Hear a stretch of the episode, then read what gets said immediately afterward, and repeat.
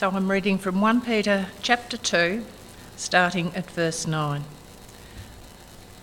But you are a chosen people, a royal priesthood, a holy nation, God's special possession, that you may declare the praises of him who called you out of darkness into his wonderful light.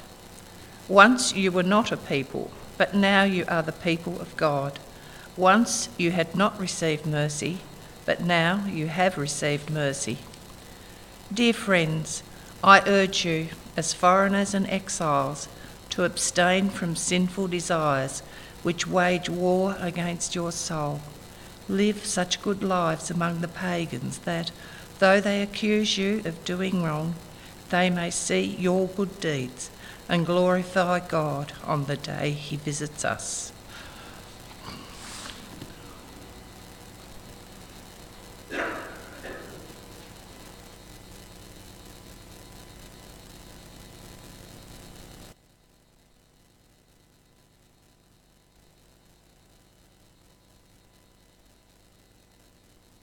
Talk about it a few times uh, over the last year or so, and it's been great uh, to be with you.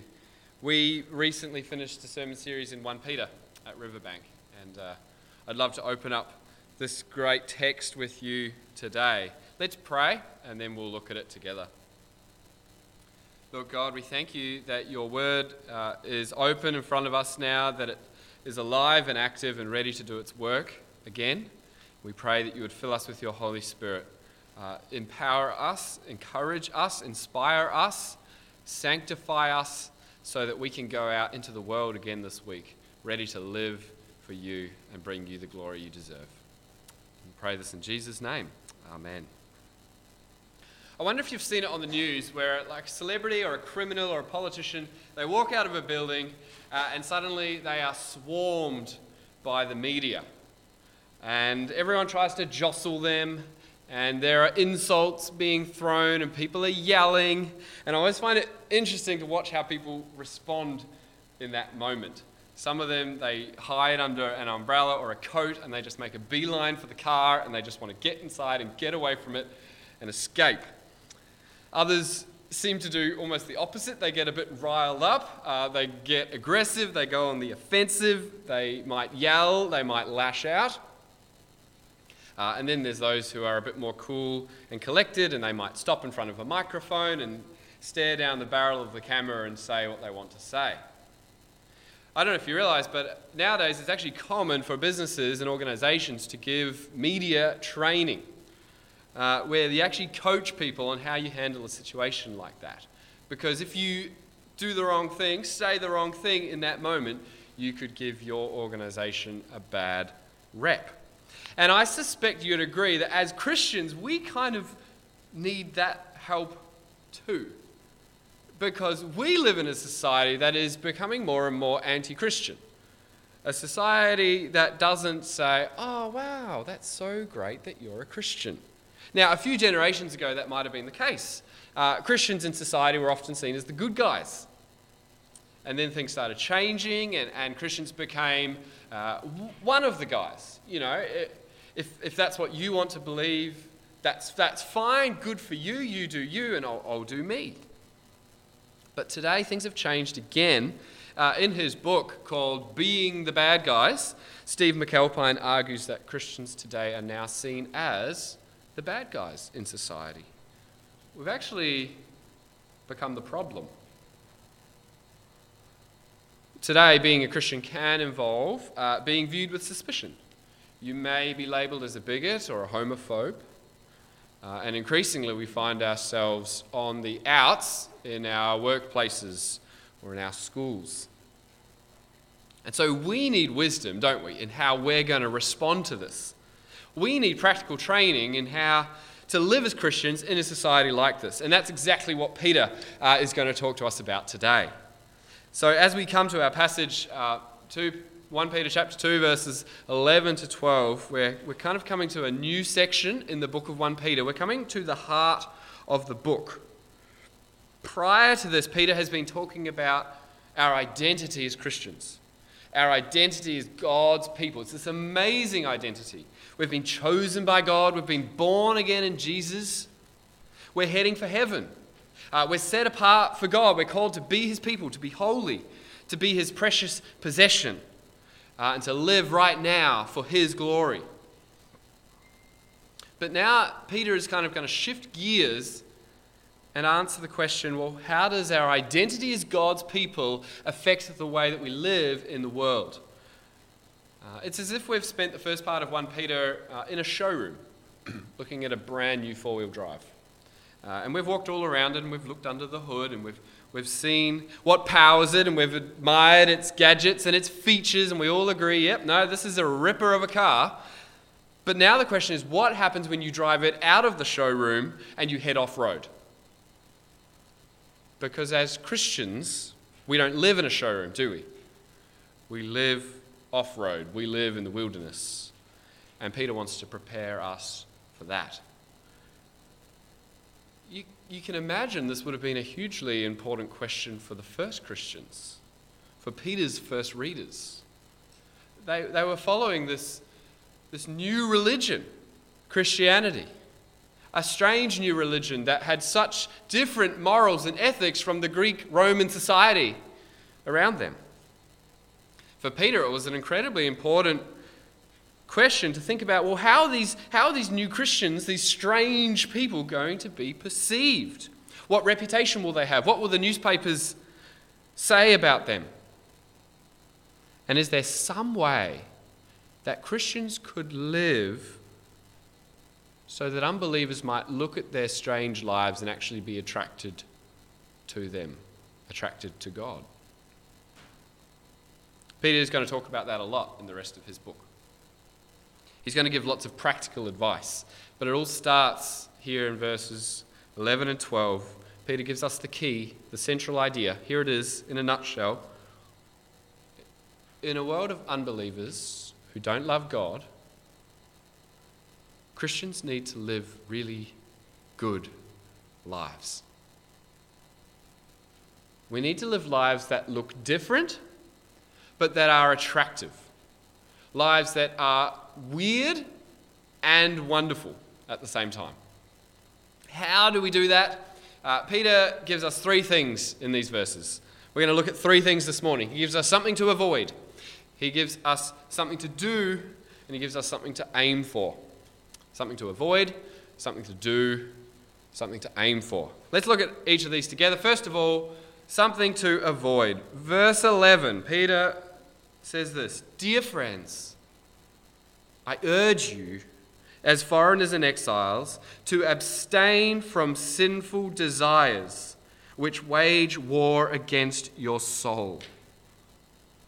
Can, can you hear the warmth and the urgency in Peter's voice? Dear Friends, I, I urge you, please don't give in to your sinful desires. What are these sinful desires? Well, they're all the, the sinful passions that, that live within us, desires that are opposed to the new life that we have in Christ. Remember, we've been born into this amazing new life, born again, become God's chosen people. But Peter knows that does not mean that everything's going to be easy now.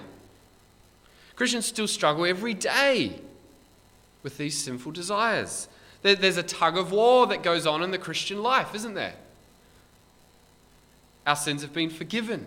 We've been freed from the enslaving power of sin, but we still struggle with our sinful nature.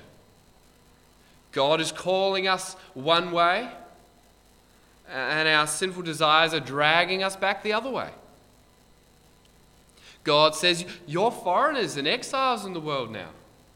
You don't belong here because I've, I've redeemed you.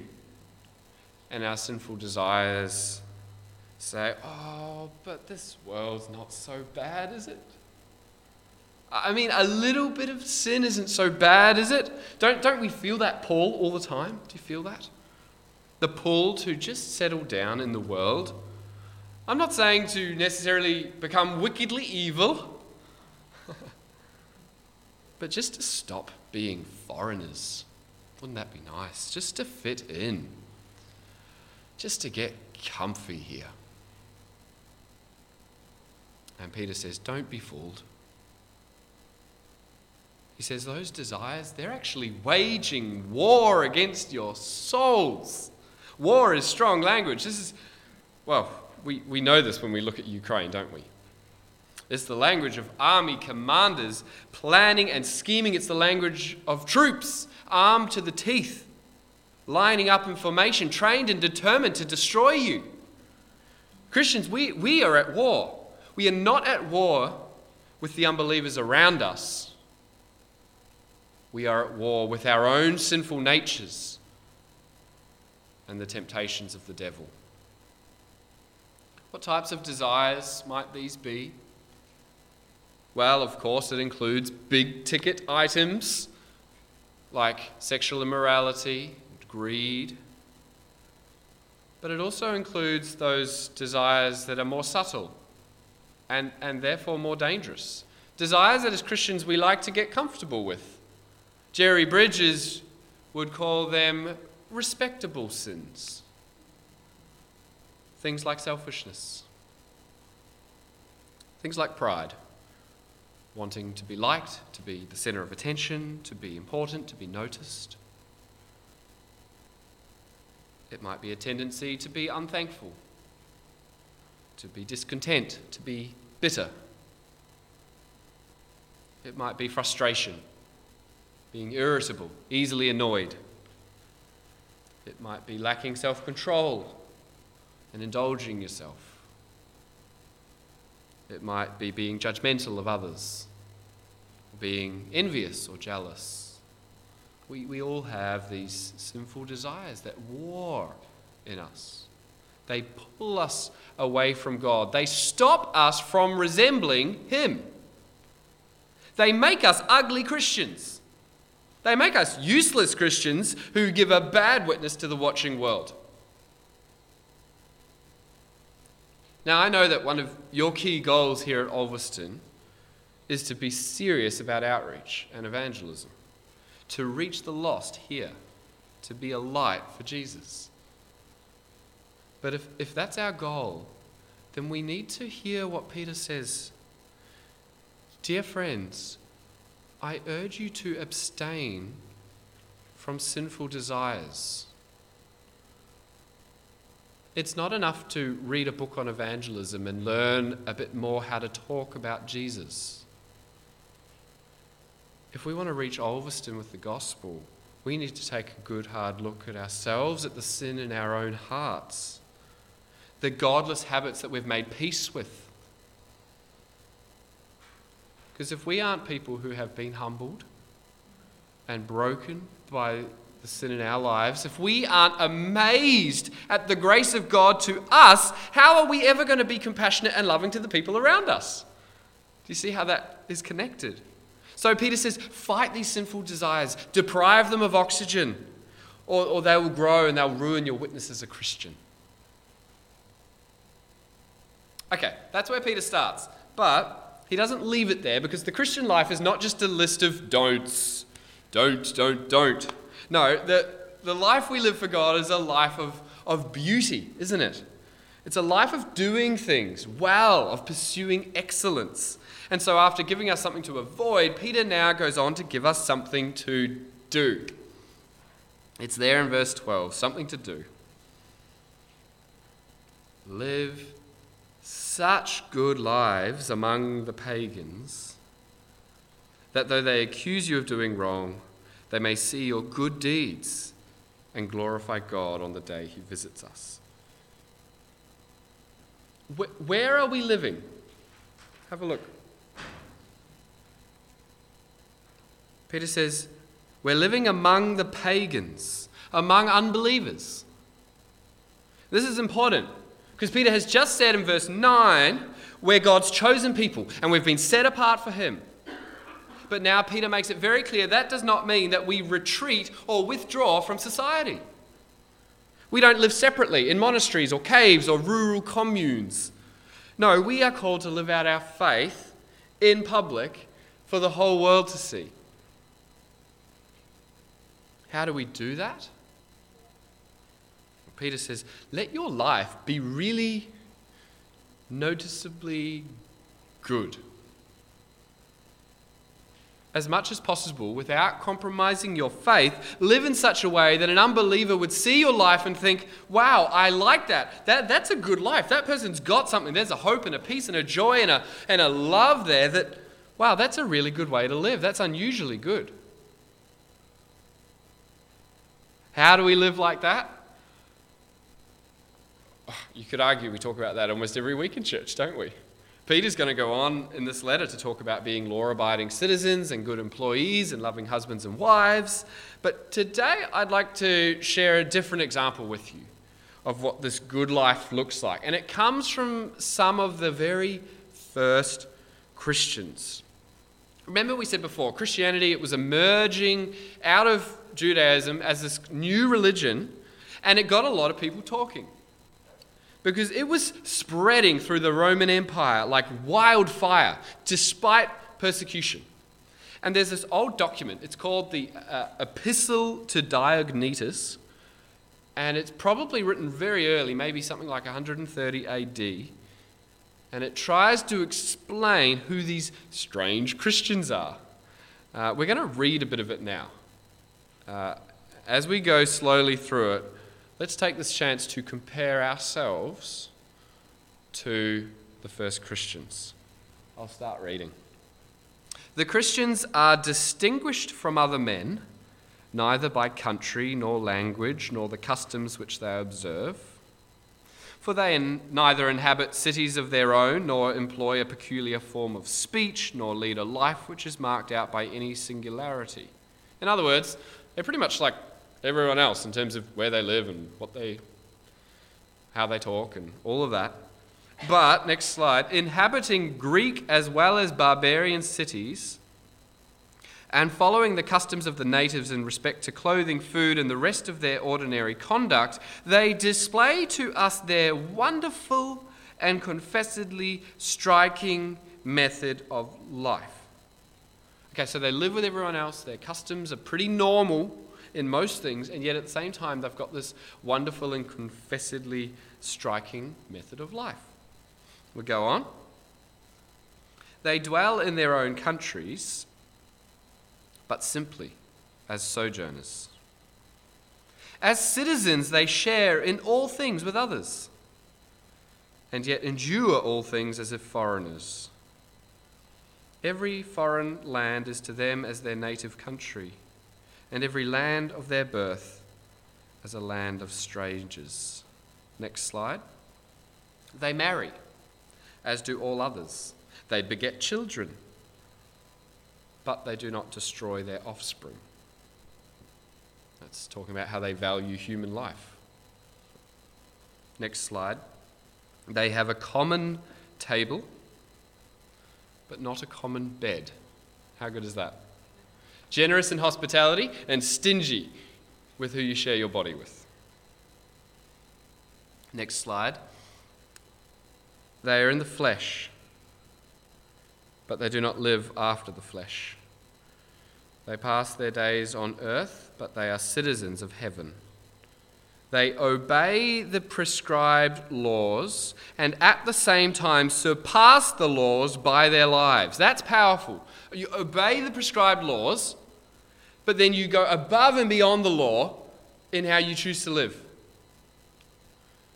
Uh, next slide. They, they love all men and are persecuted by all. They are unknown and condemned. They are put to death and restored to life. They are poor, yet make many rich. They are in lack of all things, and yet abound in all. They are dishonored, and yet in their very dishonor are glorified. Next slide. They are evil spoken of, and yet are justified. They are reviled and bless. They are insulted and repay the insult with honor. They do good, yet are punished as evildoers. When punished, they rejoice, as if quickened into life. They are assailed by the Jews as foreigners and are persecuted by the Greeks, yet those who hate them are unable to assign any reason for their hatred. We'll leave it there. Thanks, Ben. Uh, uh isn't that an inspiring example? Uh, that, that is what Peter's calling us to do. How amazing that maybe only 50 to 80 years after the Christians received Peter's letter, this was their reputation. They, they got it, didn't they? Peter's asking us do we look different? Good, different. Uh, in, in the way that we suffer,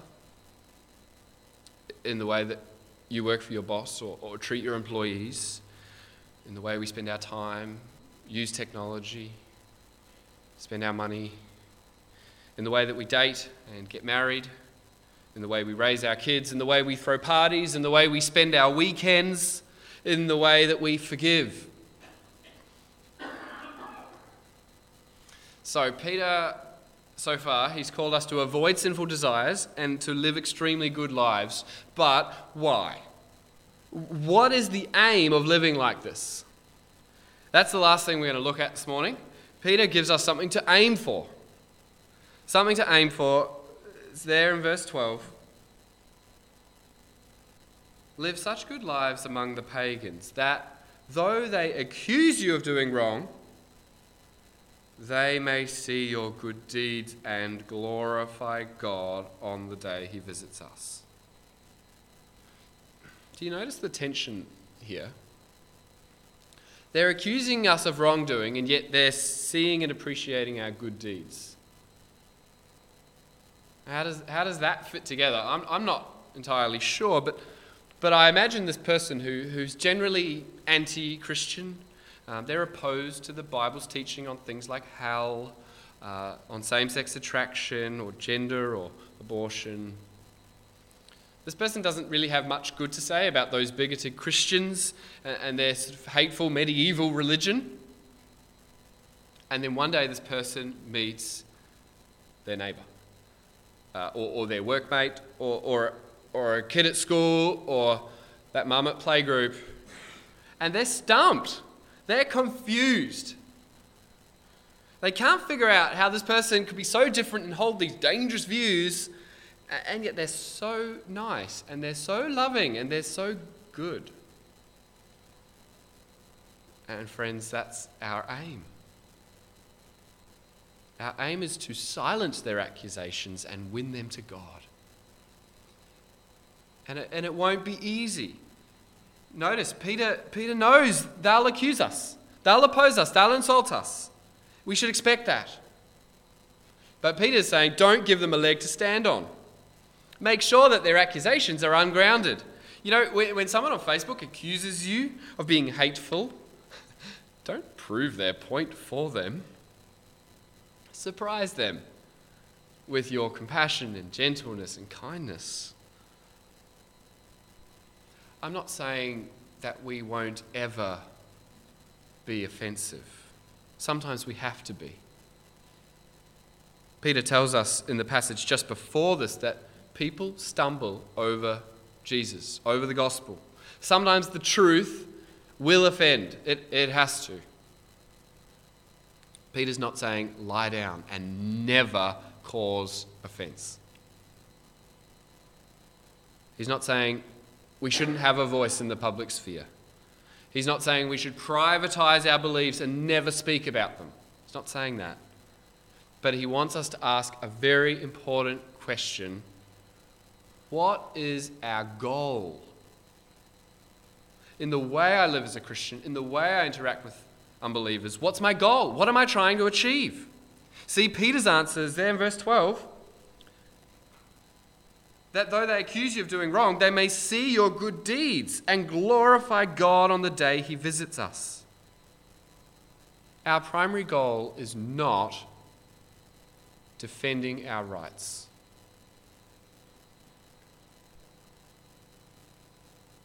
Our primary goal is not making sure that Christians in Australia are never persecuted or mistreated.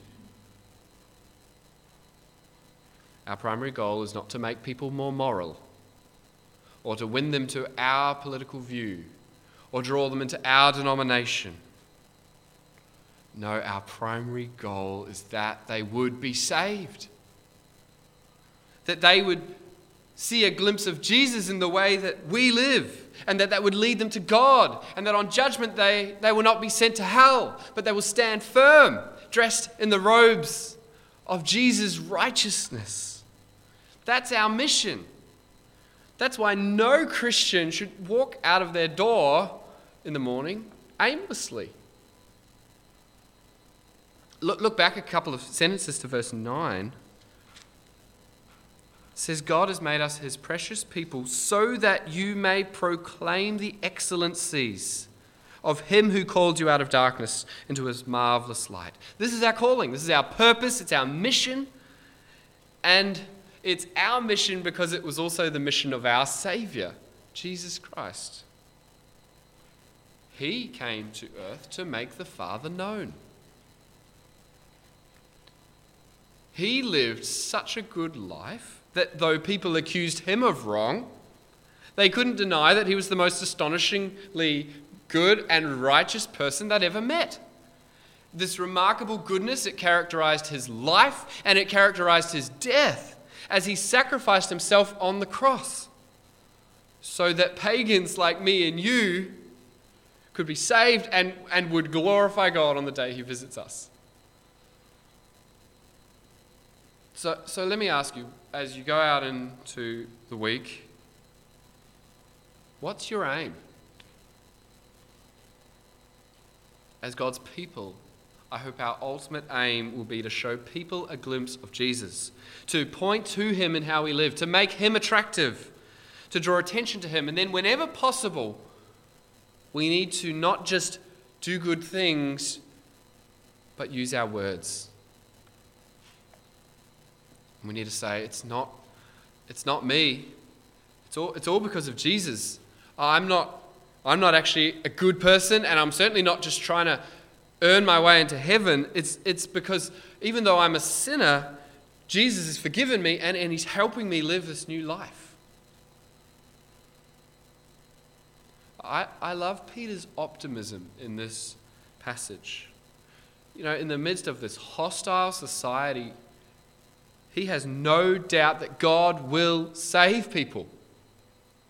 We, we ought to live with that expectation, not with despair, not moping around thinking, oh, I don't think anyone wants to buy what I'm selling.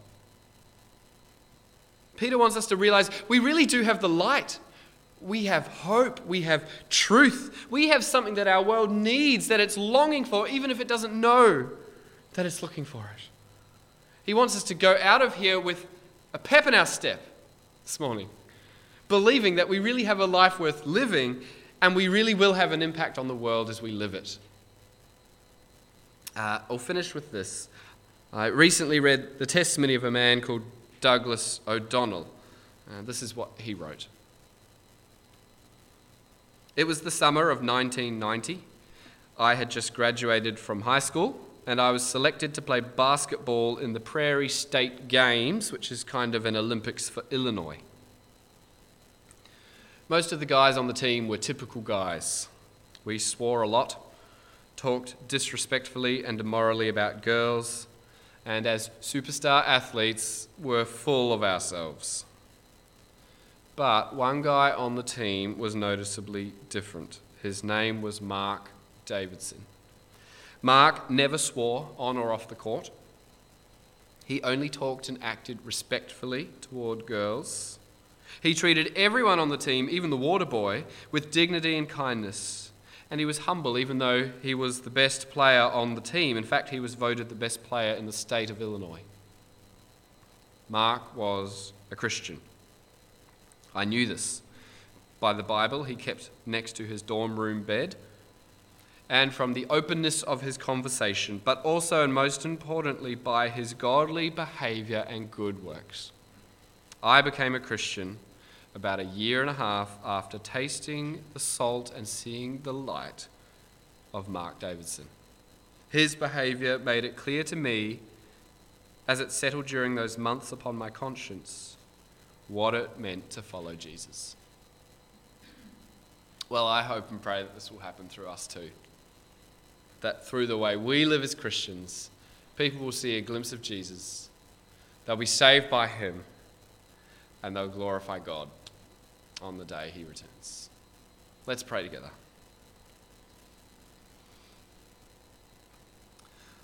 Lord God, we thank you for the amazing life that you've called us to.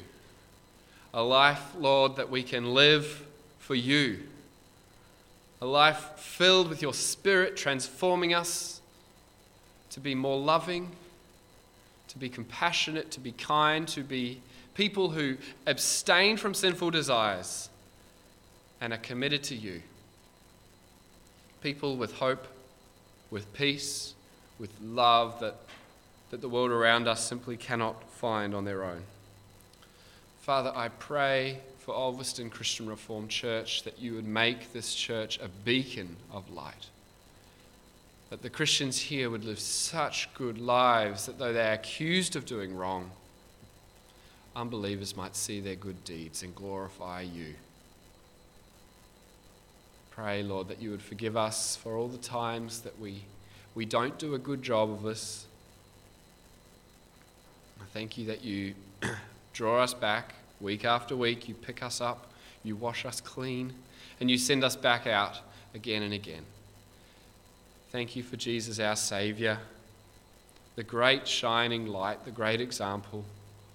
We pray that we might be able to point to him again this week, tell others about him, that we might be able to make him known to the world around us.